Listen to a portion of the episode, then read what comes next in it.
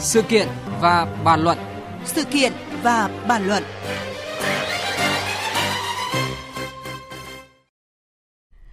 Thưa quý vị và các bạn, như tin đã đưa, Sở Giáo dục và Đào tạo tỉnh Thanh Hóa vừa chỉ đạo hiệu trưởng trường Trung học phổ thông Nguyễn Trãi thu hồi, hủy bỏ quyết định đuổi học 7 học sinh trường này vì đã chắt nhóm qua mạng Facebook xúc phạm giáo viên. Sự việc vẫn đang thu hút sự chú ý đặc biệt của dư luận với nhiều ý kiến trái chiều. Để có thêm góc nhìn về câu chuyện này, ngay sau đây biên tập viên Hải quân có cuộc trao đổi với Phó Giáo sư Tiến sĩ Trần Thành Nam, chủ nhiệm khoa các khoa học giáo dục, Trường Đại học Giáo dục, Đại học Quốc gia Hà Nội. Mời quý vị và các bạn cùng nghe.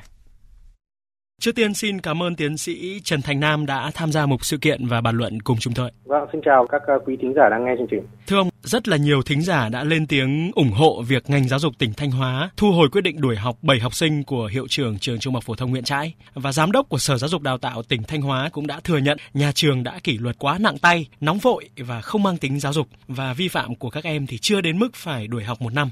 Là một chuyên gia và cũng là một nhà quản lý giáo dục thì ông có đánh giá như thế nào về sự việc này ạ? À, tôi đồng tình với cả những cái xử lý uh, thu hồi cái quyết định uh, đuổi học thì uh, à, tôi cũng nghĩ rằng đây là một cái hình phạt có thể được uh, ban hành trong những cái lúc chưa có cái sự cân nhắc kỹ. Hình phạt này thì không mang cái tính chất giáo dục và nó cũng quá nặng so với cả những cái hành vi của học sinh hiện nay phần nhiều vẫn có những cái tư tưởng cần phải giáo dục các em bằng cái nỗi sợ và những cái hình phạt nhẹ nếu không có cái hiệu quả thì cần phải sử dụng những cái hình phạt nặng hơn Dạ. và đó có lẽ cũng chính là cái nguyên nhân dẫn đến cái việc là tại sao mà các em bị xử lý đuổi học với chỉ một cái hành vi là lập cái nhóm và nói xấu các cô giáo ở trên uh, lớp cái thứ hai nữa là quyết định học chưa suy nghĩ được về những cái tính hậu quả và nó thể hiện một cái sự bất lực ở trong giáo dục chẳng hạn tôi uh, muốn em nhận ra cái sai lầm nhưng mà em không nhận ra cái sai lầm cho nên là tôi sẽ phạt em bằng một cái hình thức phạt nặng hơn tước quyền không cho em uh, đi học nữa Dạ À, vâng. Thực tế là cái tình trạng học sinh nói xấu hay là xúc phạm giáo viên thì đã có từ lâu và có ở không ít nơi. Vấn đề là nói sau lưng hay là công khai trước mặt ạ. Và đây cũng chính là cái mấu chốt gây tranh cãi trong cái sự việc ở Thanh Hóa lần này rằng là học sinh sử dụng điện thoại di động ở trong giờ là sai rồi. Thế nhưng mà giáo viên có quyền xem tin nhắn ở trên điện thoại tịch thu của học trò, thế rồi công bố cái thông tin ở trong đó ra ngoài hay không? Thì xin được hỏi quan điểm của ông ạ thì những cái hành động này của giáo viên ấy, có thể là đã vi phạm một số quyền của các em ấy. Dạ. Đấy, ví dụ như là cái quyền về mặt à, tự do hoặc là bảo mật về mặt thông tin. Rồi thậm chí là có thể có những cái quyền phát ngôn của các em này. Hành vi sử dụng điện thoại là sai nhưng mà quan điểm của các em chúng ta có thể là cần phải xem xét bình tĩnh hơn. Và chúng ta cũng sẽ phải xem xem liệu rằng là các thầy cô ấy có công bố trước về những cái nội quy là sẽ đuổi học nếu mà các em nói xấu ở trên mạng hay chưa. Dạ vâng. Và từ cái sự việc lần này thì ông có cho rằng là đã đến lúc cần phải áp dụng cái luật bảo vệ bí mật thông tin cá nhân đối với cả giáo viên lẫn học sinh chứ không thể chỉ đơn giản là phạt học sinh là xong ạ. À, tôi nghĩ rằng chúng ta cần phải xây dựng một cái bộ quy tắc ứng xử trong nhà trường. Bộ cũng đã xây dựng một cái bộ khung. Cái bộ khung của Bộ Giáo dục đưa ra ấy lại chưa đề cập đến những cái quy tắc hành vi ứng xử ở trên mạng. Dạ. Và tôi nghĩ rằng là để nhà trường muốn quản lý những hành vi ở trên mạng thì đầu tiên phải đưa ra một cái bộ quy tắc ứng xử ở trên mạng cái đã.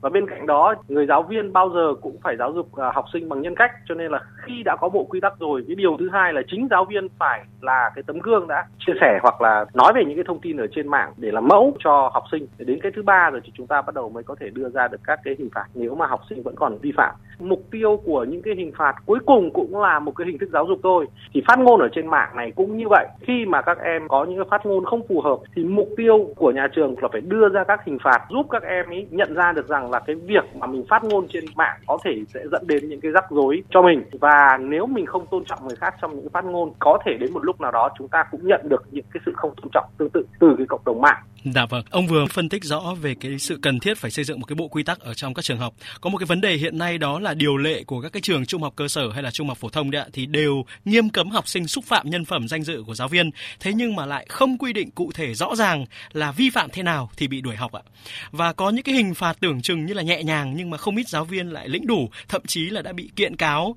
khiến cho không ít thầy cô rất là hoang mang. Ví dụ như là có được bắt học sinh chép phạt hay là đứng ở ngoài cửa hay là đứng góc lớp hay không. Vậy ông nghĩ như thế nào về cái việc cụ thể hóa và hợp thức hóa những cái hình thức xử phạt học sinh sao cho nhân văn và hiệu quả? à, quan điểm cá nhân của tôi là không để cho các em nào bị loại ra khỏi nhà trường cái Dạ. môi trường giáo dục vì vậy cho nên là chỉ những cái hình phạt nào mang cái tính chất là gây nguy hiểm cho cá nhân đó hoặc là gây nguy hiểm cho người khác hoặc là làm rối loạn cái quá trình học tập ở trong nhà trường thì mới sử dụng những hình thức cao nhất đấy là đình chỉ học tập hoặc là đổi học. Thế còn tất cả những cái hình thức phạm lỗi hành vi khác ấy, đều phải có một cái hệ thống phạt tích cực bằng cách là ví dụ như tước quyền lợi càng ngày nó phải càng cao lên. Chẳng hạn nếu mà em không làm bài tập thì em sẽ mất cái quyền lợi là em mất cái giờ ra chơi để em tiếp tục làm bài tập vì cái trách nhiệm của người học sinh ở trong nhà trường là phải hoàn thành các cái nhiệm vụ học tập. Ví dụ khi mà em lập nội dung để nói xấu ở trên mạng thì em đã không tôn trọng giáo viên của em này em đã gây ảnh hưởng đến cái tâm lý của các bạn như thế nào này, làm cho học sinh nhận ra và như vậy trong vòng 2 ngày tới em sẽ phải suy nghĩ và có những hành động để mà sửa lỗi. Sau hai ngày đó mà học sinh vẫn chưa có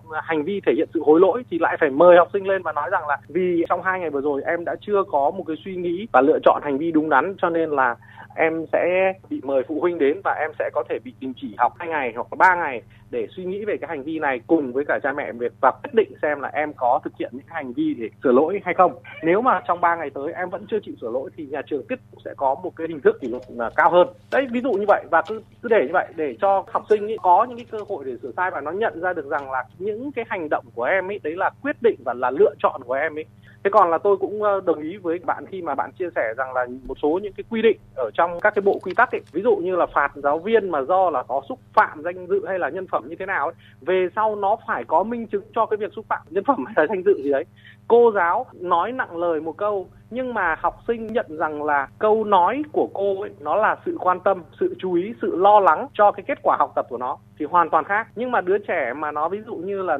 sau khi nó nghe một lời nói có thể bình thường thôi nhưng mà về nhà thì nó khóc lóc này rồi là ngày hôm sau không dám đến trường này đến không dám gặp bạn vì ngượng vì xấu hổ thì lúc này những cái lời nói có thể rất nhẹ nhàng thôi nhưng mà lúc này nó là xúc phạm về nhân cách và nhân phẩm. Vì vậy cho nên một số những cái tiêu chí mang tính chất là định tính ấy, cần phải được cụ thể hóa ra. Nếu không thì giáo viên có thể là cũng sẽ bị dính vào những cái lùm xùm không đáng có. Dạ vâng rõ ràng là giáo dục học sinh mà đặc biệt là những cái học sinh cá biệt ấy, thì không hề là đơn giản. Vậy qua cái vụ việc ở Thanh Hóa lần này thì ban giám hiệu các nhà trường cũng như là các giáo viên cần rút kinh nghiệm như thế nào trong việc gian đe học sinh để mà các em có cơ hội sửa sai hoàn thiện bản thân và để tất cả hiểu đúng cái bản chất của kỷ luật ở trong trường học cũng là một hình thức giáo dục chứ không chỉ đơn thuần là một cái biện pháp trừng phạt ạ à, thưa ông. Vâng, tôi nghĩ rằng để có thể kỷ luật được thì đầu tiên cái mối quan hệ giữa người người giáo viên và học sinh nó phải gần gũi. Người học sinh đấy nhìn người giáo viên giống như là một người mẹ hiền, công bằng, biết lắng nghe cảm xúc. Khi mà mình đã trở thành giống như là thần tượng rồi thì những cái hình phạt rất đơn giản nó chỉ cần là một sự nhẹ nhàng tức là người thầy cô thể hiện là buồn hoặc là qua một cái lời phê bình nhẹ nhàng nó mới là cái hình phạt cho học sinh.